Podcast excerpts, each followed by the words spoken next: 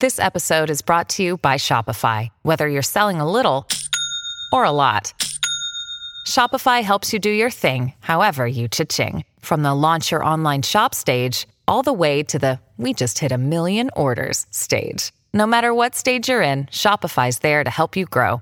Sign up for a $1 per month trial period at shopify.com slash special offer, all lowercase. That's shopify.com slash special offer.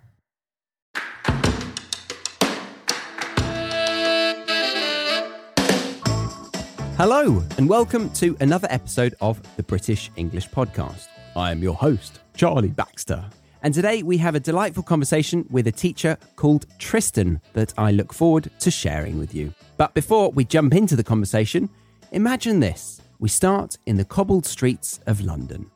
Fly over the Atlantic, touch down amid the lush greenery of Costa Rica. Then zip across the globe to the quaint winding streets of France. Quite a journey, isn't it? Well, our guest Tristan for this episode has lived this exact adventure and many more, I'm sure.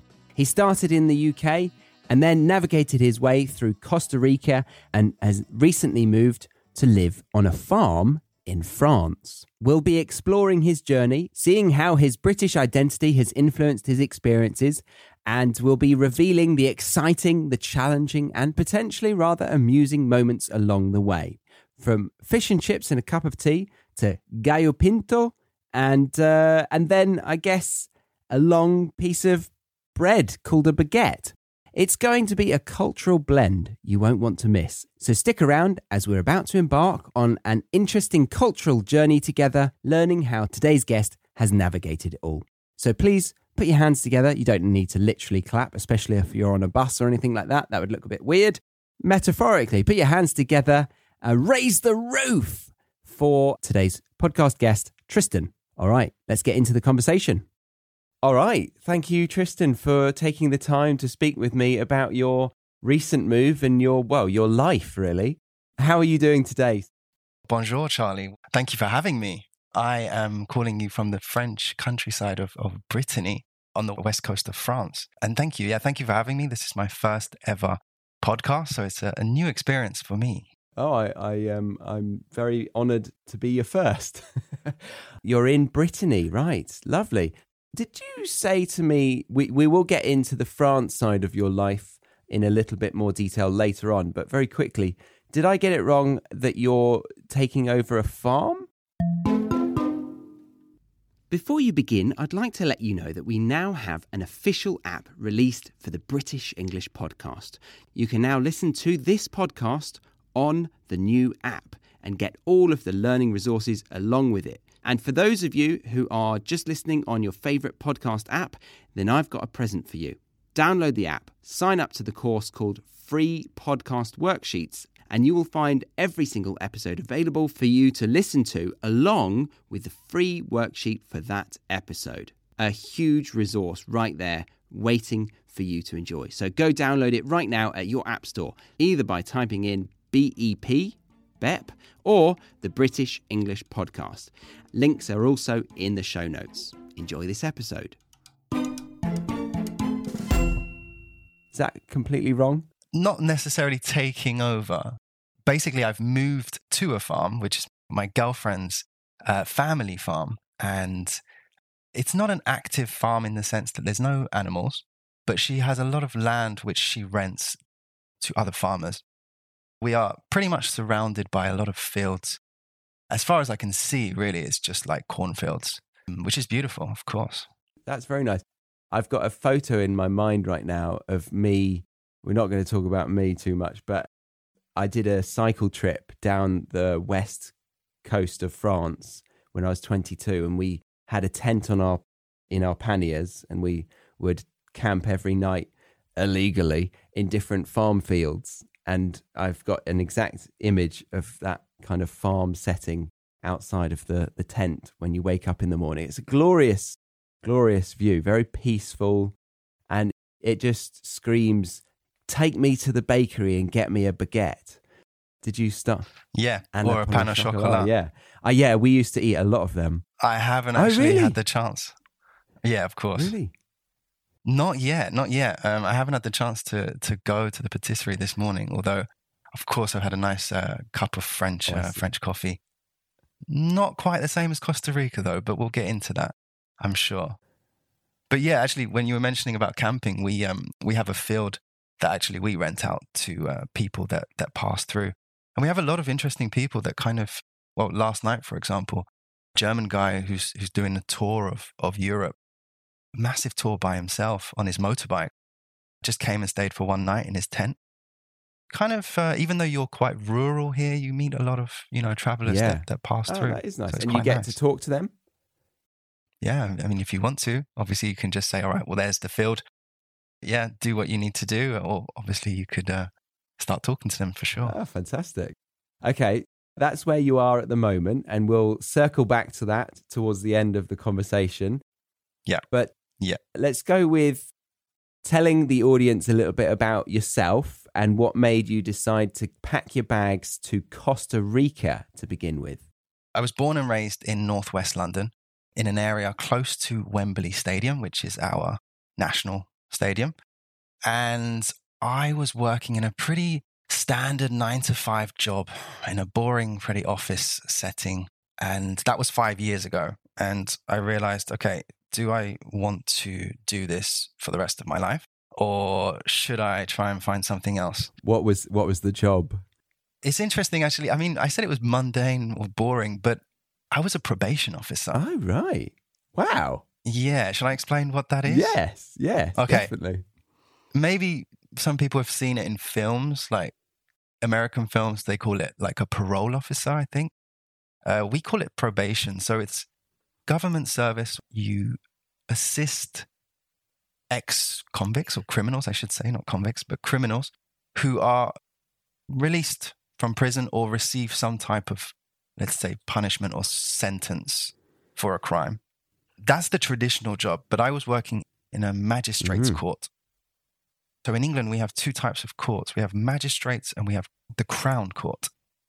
And magistrates usually deal with lesser crimes, Crown Courts usually deal with very, very serious ones. I was in this magistrate's court for about two or three years, interviewing people before they would go into court. And I would have to deliver a, a, a report to the judge. So I would have to stand up in court and basically say, well, this person has a lot of problems, or maybe he doesn't have any problems, and you know, you can give him a break, you know, just give him a fine. But obviously there are guidelines you have to follow. And that was difficult for me because I'm not a great public speaker. It, it was really hard for me to get used to speaking in front of, of the public. And, you know, some things that I could say would, would influence whether or not Oh, someone yeah, went to prison. does not help the nerves, does it? No, exactly. And I never really suggested prison Oh, okay. for anyone because I didn't want to kind of have that Yeah. come back on me. Someone come and find me after they've been released from Oh, prison. yeah. So your identity isn't hidden, is it? No, it's not. No, your name's on Mm. the report. It's a big responsibility, but, you know, day to day tasks were pretty boring after a while. And I was in the office one morning and I decided, all right, I need to travel. You know, I'm 25, I was 25 years old. Sorry to interrupt, but 25, that's still quite young to be given that responsibility. Was it the normal age for people in your position? I was one of the, definitely, I was the youngest at the time. I started in an administration position and then I was kind of promoted. Yeah, I, I think it was relatively not unheard of, but um, I didn't pave the way for for the younger generation of proba- probation officers. But I, um, I after that, I realized that they started accepting more younger people. So I don't know. Maybe I did. Maybe I did. Now there's a whole new generation of probation officers, Oh, thanks to me. Well, that's something that you can be confident in knowing all the way through your life, perhaps. yeah. What was the route to that? You said administration. So you were you you just uh, decided to take that role out of the blue before? Like you went from Yeah. I kind of just found as uh, basically I came out of university and I found whatever job that I could really get Mhm. at that time. Uh, like like a lot of people, And this was in the probation service. And then eventually, after a year or two working in, in the administration, I, I managed to go up to a certain level of probation officer. And yeah, from that, like, obviously, they train you a little bit more, of course. Uh, I have a background in psychology. My degree is in psychology. So that was quite useful. You know, when Yeah. interviewing people, you're in a room with someone. Some of these people are quite dangerous. They have a lot of serious problems. They can be, you know, mood changes in a few seconds, depending on what questions you ask. So you have to be very sensitive, Mm. careful uh, with what you say to these people. And yeah, I enjoyed parts of it, but after a while, I think I was more tired of the rat race Ah. of London, the kind of commuting on the tube every day, people kind of a bit miserable in the morning, no one looking at each other, just on their mobiles. And I was looking for something Yeah. different. Yeah, nice. I decided basically, okay, what can I do that allows me to travel? And I started researching TEFL schools around the world. So, a TEFL school obviously is a, a school which teaches people to teach English as a foreign language. And I don't know about you, but Central America was one of those places we didn't hear much about growing up in England. That's true. I, I heard about obviously North America and South America, but yeah, Central America was sort of glazed over. They didn't really focus on it. That's true. Yeah. Like, I mean, you hear about Mexico, of course. People travel to, you know, Tulum and Playa Carmen. I I, heard think it's called. I heard somebody but, but no one uh, really say that yeah. Mexico might be North America. Is is is Mexico North America? I think it's considered as Ah, central okay. as far as I'm aware. Maybe I'm wrong. But no, because as you know, like the, the typical backpacker, the typical British backpacker usually goes to Southeast Yes. Asia. Or maybe like what you did and went to Australia, New Zealand, Fiji, those kind of that kind of area of the world. South America, of course, but not so much Hmm. central. I had done a lot of Southeast Asia and a bit of South America. I decided, all right, let's go somewhere which is a bit different. And I, I found two TEFL schools, one in Guatemala and one in Costa Rica. And I finally decided on Costa Rica because I love the beach. And this place was literally on a in a little village on the Pacific coast. And it was beautiful. And I stayed there for four Wow, years. really cool. Yeah. So they there were images of this beach that you could see in England when you had to decide between Honduras and Costa Rica. Oh, sorry. Guatemala and Costa Guatemala. Rica. Yeah. Honduras is a little bit more risky. I don't think there's any TEFL schools in Costa Rica, in Honduras. That's Central America, isn't it? Or am I off again? Yeah. It is. It is correct. Yeah. We have, so at the top, you have Mexico, then you go down, it's Guatemala. Then you have like Belize and Honduras, El Salvador.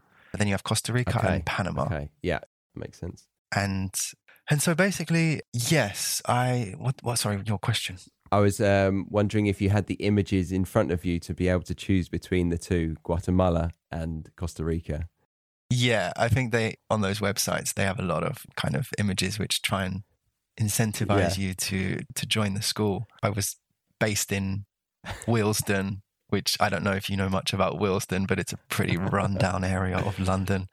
So I was in this office in in Willesden. It was a rainy day, and I was looking outside the window and I was thinking, "Wow, okay, this looks this beach in Costa Rica looks a little bit better Yeah. than where I am Yeah. right now." I packed my How, bags. how quickly did that happen? Because did you have to go through like a certificate to get a TEFL qualification before, or you did it when you were there?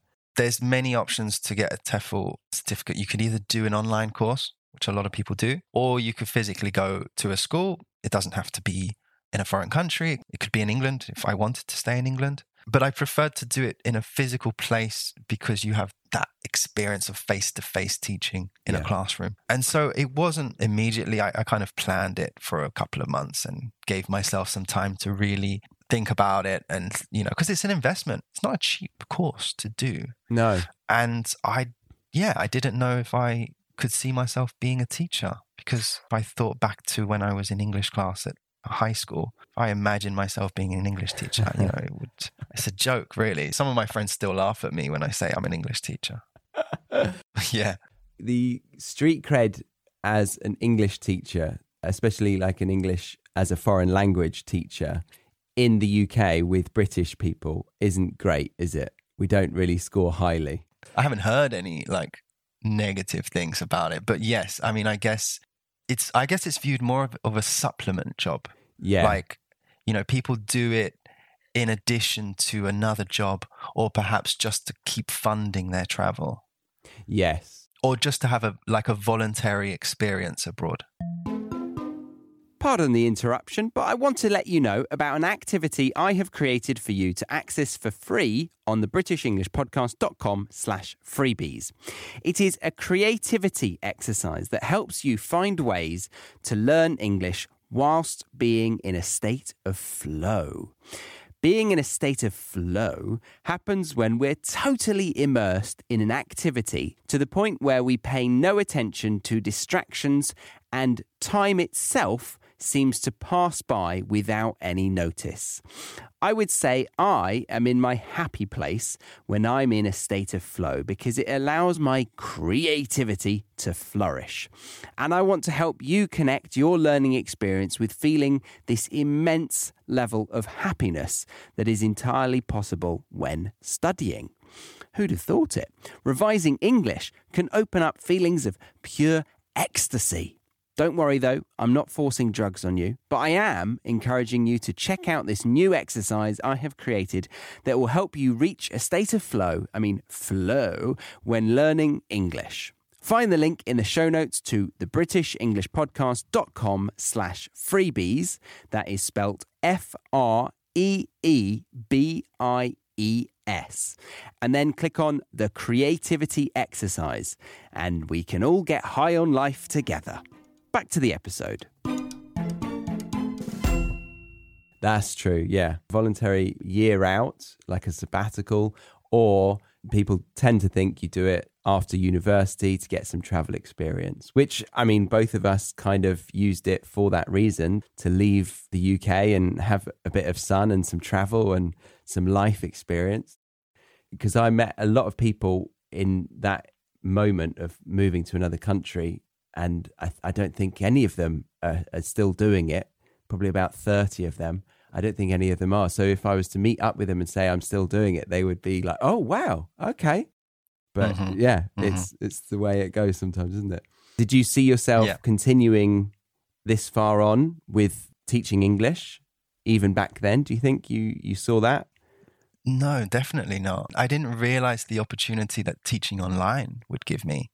Mm. When I imagined doing the TEFL school, I only imagined working in a physical school, like teaching 30 people in a small classroom in somewhere in Central America.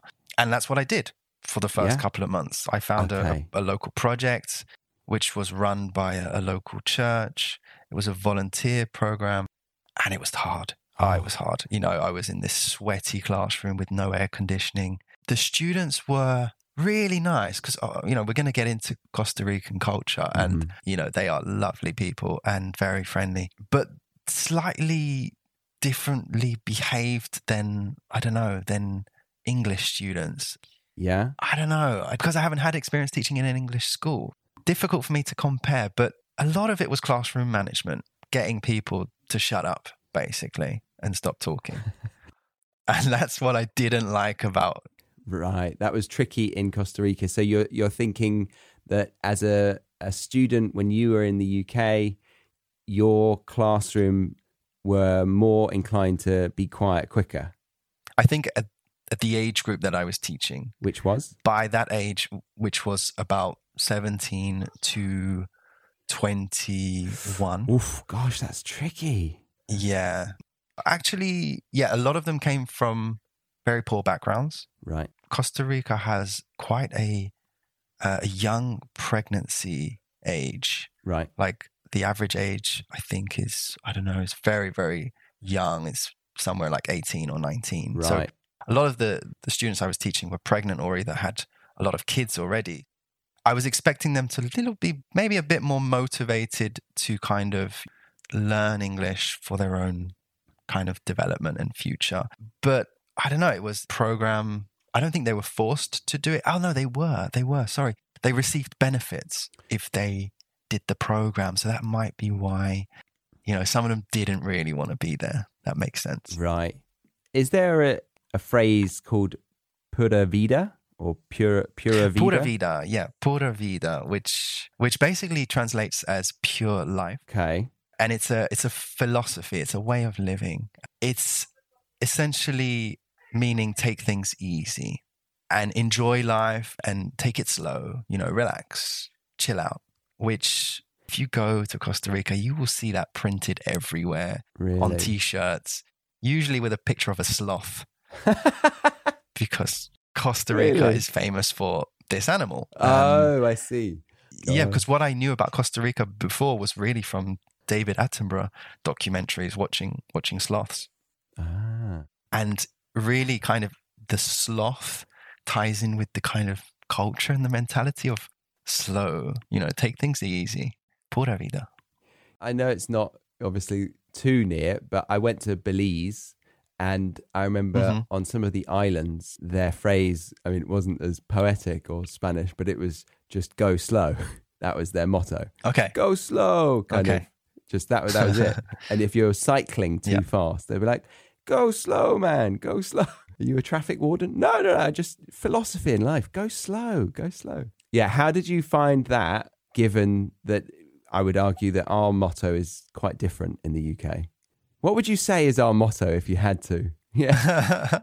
Complain, but be quick about it. Go fast.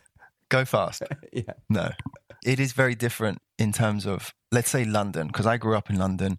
I really don't know what it's like outside of London. It's difficult for me to say, but people rush. People are rushing to the next place, work, home, pub, maybe, and they're always rushing. And that was hard for me to to get you know to change and and to get used to the slowness of Costa Rica. Now, I think one of the reasons it is slower is because of the temperature. You know, it's 35 degrees every day. You can't run. You can't uh, rush. Otherwise, you need to take a shower every every five minutes. You're just sweating. Yeah. But that must have been hard because time is almost like a currency. You've come from a place that time equals money almost. Exactly. That that is true. Remember that this episode, just like every single other episode on this show, comes with a free worksheet where you get to see some of the best native expressions that come up in this very episode, along with definitions made for you, a non native learner. I've even designed it so that you can play the podcast episode on the same page as the free worksheet. It's super user friendly, so head over to the britishenglishpodcast.com right now and check out the free podcast worksheets or simply click on the link that says free podcast worksheets in the show notes of this episode.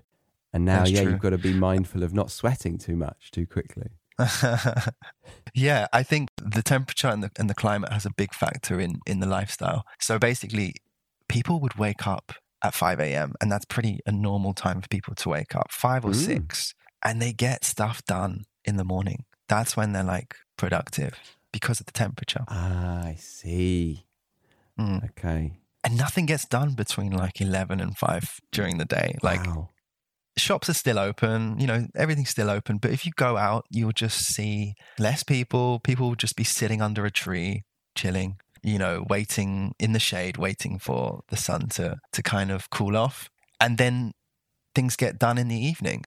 I would often hear like construction workers start banging at like 8 or 9 p.m. And I'm like, whoa, that's illegal. That's illegal to do that in the UK. Yeah.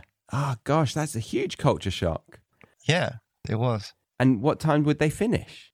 No, they wouldn't do it like crazy late because a lot of people would kind of it would be quiet at about 10 10:30 my neighborhood quite a lively neighborhood a lot of wild animals dogs that kind of just ran around and horses that kind of had no owners What? Um, Horses yeah. that had no owners. I've seen the dogs, like street dogs, but not. Are they street horses? they're kind of like street horses i mean they were beach horses they would run in packs across the beach and it was Oh beautiful. goodness Like just imagine a group of horses just running free across the beach. That is great. Yeah, it is wonderful. Obviously, they probably had an owner, but it was a small town. So they were kind of like, all right, you go and do whatever you want and go and graze in a different place. And then I'll come and find you later.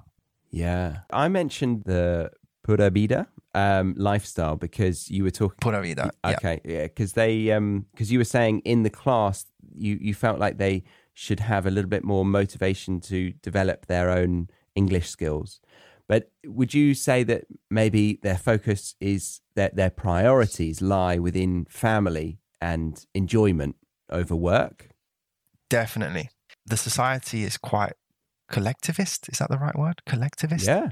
More yeah. of a collectivist society than an individualistic society. I would say that's Mhm. a big difference between the UK and Costa Rica. There is a large importance on on family and uh, and sharing, and so yes, like a lot of the expectation maybe for younger people is is different in the, in Costa Rica. I don't know. Maybe the ambition is a bit different. It's not so materialistic. It's more about kind of like the simple life basics. You know, having a family, providing for your family, but but not you know not trying to earn mega mega bucks. Yeah. But it depends on the individual, of course. Yes, always, always. But it's it's a hard one to get your head around coming from where we come from because we're I mean it's not like America quite like chasing the dollar all the time in my opinion Mm. for some people. But uh, we're definitely encouraged to push hard with our career primarily and then that will support a family in the future. But it's completely the almost it sounds like the, the reverse in priorities. I think they do obviously have ambition to provide, like anyone would. But like you said, like in the UK and from my group of friends, I could see that a lot of people were chasing a beautiful house or a beautiful car Mhm. or a lot of materialistic things that they believed would make them happy. But in reality, all they needed was a nice job, good family, and the basics in life, you know, food, shelter. And that's what I think a lot of people in Costa Rica achieve very well. And that's why it's one of the happiest places to live in the world. And it's been voted like it's always maybe not top now anymore, but maybe second or third on the list of happiest places to live. Right. And I don't know if you've ever heard of blue zones. No. A blue zone, there's about six or seven blue zones in the world. Right. And basically, a blue zone is where people live longer and they have a higher age expectancy. Oh. I believe that one of the other areas is, is California, Sardinia in Italy. There's a place in Japan, one island in Greece, I think, and one area of Costa Rica, which is actually the area I was living in. Huh. And you can only get, let's say, this status of being a blue zone if you match certain requirements, being that they have a high level or a good level of diet, you know, nutrition, uh, low levels of stress, good sense of community. These types of factors all tie in to actually living longer. It's proven, you know, scientifically proven. And and that was really interesting Yeah. to see that Yeah. in effect. Blue zone. I've never heard of that. Yeah.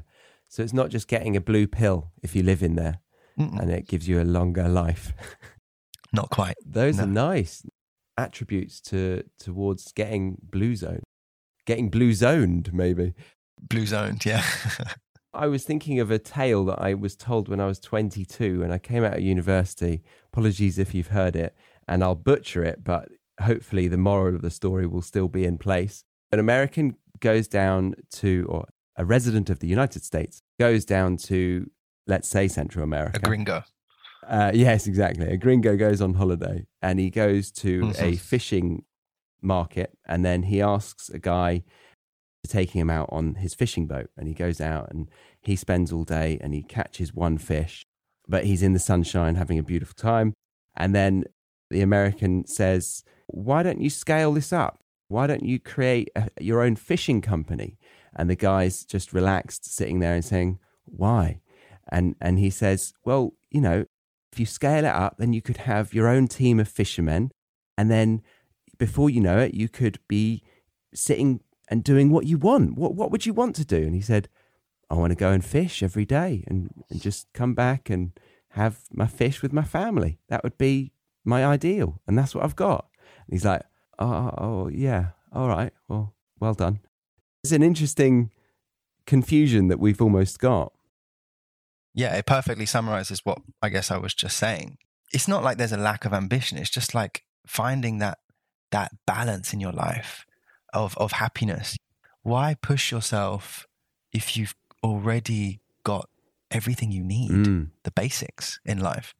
And that was one of my motivations for leaving London because like I said, you know, I felt like I was chasing a career, chasing to find a a mortgage, Yeah. you know, all of these things, which is great, of course. You know, I, I'm not saying that you shouldn't, but I felt like before the age of 30, I didn't really need those things. Mm. And just trying to find a bit of a simple balance in life was more important. And do you think you found it? Yes, I definitely experienced the, the pura vida. And like we were saying, you know, I at the beginning was walking very, very fast down the street or cycling down the street very quickly. And I would get a lot of people looking at me like, why are you rushing? That's such a life lesson. And I felt really like, yeah, yeah, it is. Take it And slow. uh, I remember one of my friends from England came to visit me and, and he was walking fast. And I was like, bro, pura vida, take it slow. Did he get what you meant? Yeah. And he was like, you know what? You're right. You're really right. And I think that's people might learn when they come to Costa Rica. Obviously, people come for the nature. It's stunning. It's lush. You know, it's just green. And I don't know if I'm absolutely correct in this fact, but I think they contribute 6% of the world's biodiversity, which What percentage did you say? 6% of the world's, Only in, in a small geographic area. That's impressive. it's a very small area and it only has a population of 5 million. Right. Yeah, I, I have heard that their biodiversity is insane. So that, that makes sense. hmm Another interesting fact is they abolished the army in 1949. Huh. So they've Yeah. got no army. No army, which is really bizarre, especially like that happened soon after World War II. So I guess everyone was on high alert. And they have reinvested a lot of the military budget into education and uh, healthcare. Right. And you can really see that in the country. Everyone, I'm sure we'll get onto this in the next section, but they speak very good English because the education system is pretty good in comparison, let's say, to other countries in, Yeah. in Central America. Actually, uh, thinking about it, my first Spanish teacher online was a Costa Rican. And yeah, she had very good English. Okay. When I went to Chile, I had uh, quite a big bubble of English speaking teachers that I socialized with. I lived with a Chilean, so I was able to get that kind of local experience in my apartment. And he would invite me to barbecues and things like that. Did you get much experience with locals yourself? Yes, at the beginning, I would say I tried to integrate as much as I could and immerse myself in the language. But I feel a little bit guilty, actually, that after four years of living there, that my Spanish is not a higher level. I would say that it's probably B1 still. I slightly blame the fact that I'm an English teacher because I spent most of my time speaking English online. Uh, therefore, for my job, I didn't really need to interact with um, with local people Yeah. too much. Also, the town where I lived was very full of expatriates, Ah, a lot of gringos, Ah. Americans, and a lot of Europeans, but not so many British. I was thinking I was one of two British people living in that town, and the other person was actually 20 minutes down the road from where I lived. It was very bizarre. Like we knew exactly the area where we, you know, we'd been to the same pub. Ah. And it was very strange. oh, that is weird. Yeah. So to answer your question, it was I tried to integrate at the beginning when I was involved in a lot of volunteer projects, but when I started teaching online and living on the beach, people spoke English very well. Tourism is a big factor in that town, so of course, a lot of local people uh, speak very well. I can in terms of like going to a restaurant and doing all those things where you need to, you know, communicate in, in the local language, I could do that Okay. very easily. But when you actually sit down and have a conversation with someone, I think I would still sometimes struggle, which is a shame. And it's a lesson that I've learnt. And I hope that I don't repeat that now that I'm in France. it's something that I think you might have to be endlessly strict on yourself with. If it's possible, we always, as humans, I think we tend to take the shortcut, take the easy route. And if the easy route is there, then it's, yeah, it's hard to not take it. I wish you luck with that challenge that you put yourself in. One of the interesting things is that I think I actually learnt more French in Costa Rica than Spanish. How? Oh, because the motivation to move to France was high. actually, uh, so about two years into my experience there, I met my girlfriend, Ah. who's from France, which is why I live now in France. And there was a large French expat community in that town, like really, really uh, dominating. They owned most of the businesses, Oh, actually. Uh, I called them the French mafia when I was there. They didn't like that too much. hopefully that. yeah, I can imagine. Let's hope they yeah, were. like an English guy calling them French mafia. They're not going to take very well to me. But eventually, they, you know, they called me roast beef at the beginning, which is I don't know if you've heard that before. Like that's the the like the slur that French people call English people roast beef. Can you remind me why?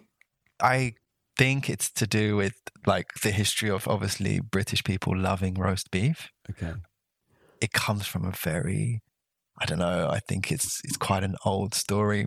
I'm not going to pretend like I know, but we obviously call the French what we used to. I don't think anyone does it anymore, but they call them frogs or frogs legs. Yeah. It's just a stereotype based on the food that we eat. Did you find it? Yeah. I I'm just searching it.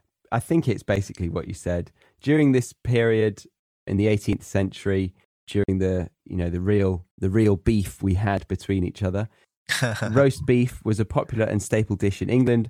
The French started calling the English roast beef as a kind of jest. Roast beef. Yeah. Uh, associating them with their traditional food. This term is somewhat similar to how the French are sometimes referred to as frogs due to the stereotypical association with eating frog's leg. Yeah, pretty Mhm. much exactly what you Or just said. snails. I, I guess you know we don't say snails, but but I I would associate snails more with with France than frogs. Yeah. I've had snails, and the only time I had them was in France. Yeah. Have you had snails? Have you had frog's legs? No, I haven't had either. I'm looking forward to that experience Okay. if I ever get the chance. Yeah. Yeah. Yeah. Yeah. Let's go back a little bit. Yeah, we're getting sidetracked. I think we covered all of this very naturally, but was there anything else that you felt like, as a habit, as a British person, you had to ditch or tweak being in Costa Rica, other than what we've talked about? Not so much, I don't think. Maybe, yeah, just in terms of like, it's not really a habit, but to get used to the fact that the seasons, the daylight savings, there wasn't any daylight savings. So basically, Costa Rica is just above the equator in the center of, can you say in the center of the hemisphere? Does that make sense? Southern Hemisphere. it's just above the equator in the Northern Hemisphere, maybe. Exactly. Right. So the time of sunset and the time of sunrise does not really change. Uh, right. throughout the year. strange for us. Exactly. Because now that I'm living in France, like for the last three weeks, I'm finishing work at like 10 p.m. and it's still light. And I'm like, what? What is going on? It's like very disorientating for me. That was hard to adjust to. And it feels like the days are much shorter. So you do have to wake up early and uh, staying hydrated, I guess.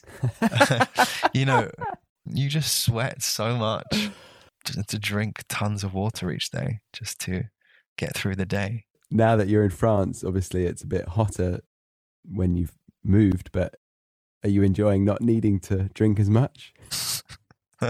it's actually like the perfect time for me to move because I'm not so it's not such a culture shock in terms of well not culture shock but weather shock. Yeah. climate shock we could say yeah. So that was the actual motivation for moving in the summer the uh, European summer. Also because I brought a cat back from Costa Rica.